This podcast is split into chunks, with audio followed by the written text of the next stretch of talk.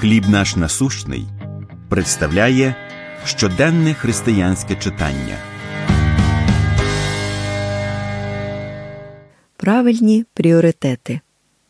Луки 10.20 Тіштесь, що ваші імення записані в небі. Ми були знайомі з К вже більше року. Він приходив на щотижневі збори нашої малої групи, де ми ділилися тим, що дізналися з Біблії за минулі дні. Якось під час чергової зустрічі К згадав, що брав участь в Олімпійських іграх. Згадка була випадковою і залишилася майже непоміченою. Майже.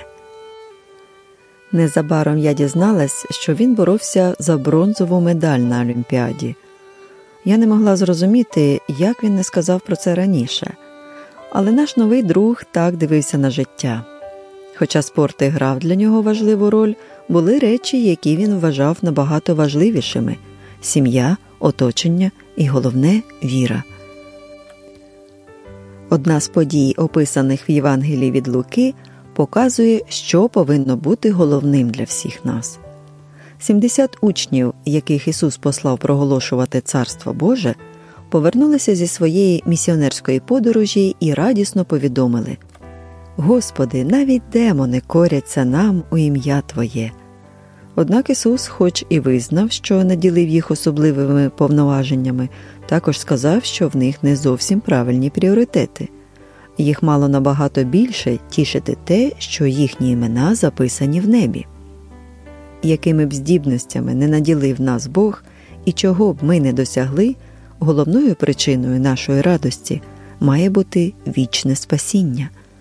Якщо ми повірили в Христа, то наші імена теж записані в книзі життя, і Господь обіцяв нам свою незмінну присутність протягом земного життя. На чому другорядному ви, можливо, зосереджені? Як можна перевести свою увагу на вічну перспективу? Помолимось. Небесний Отче, дякую, що ти записав моє ім'я на небесах. Я тішуся тим, що знаю тебе. Амінь. Матеріал надано служінням хліб наш насущний.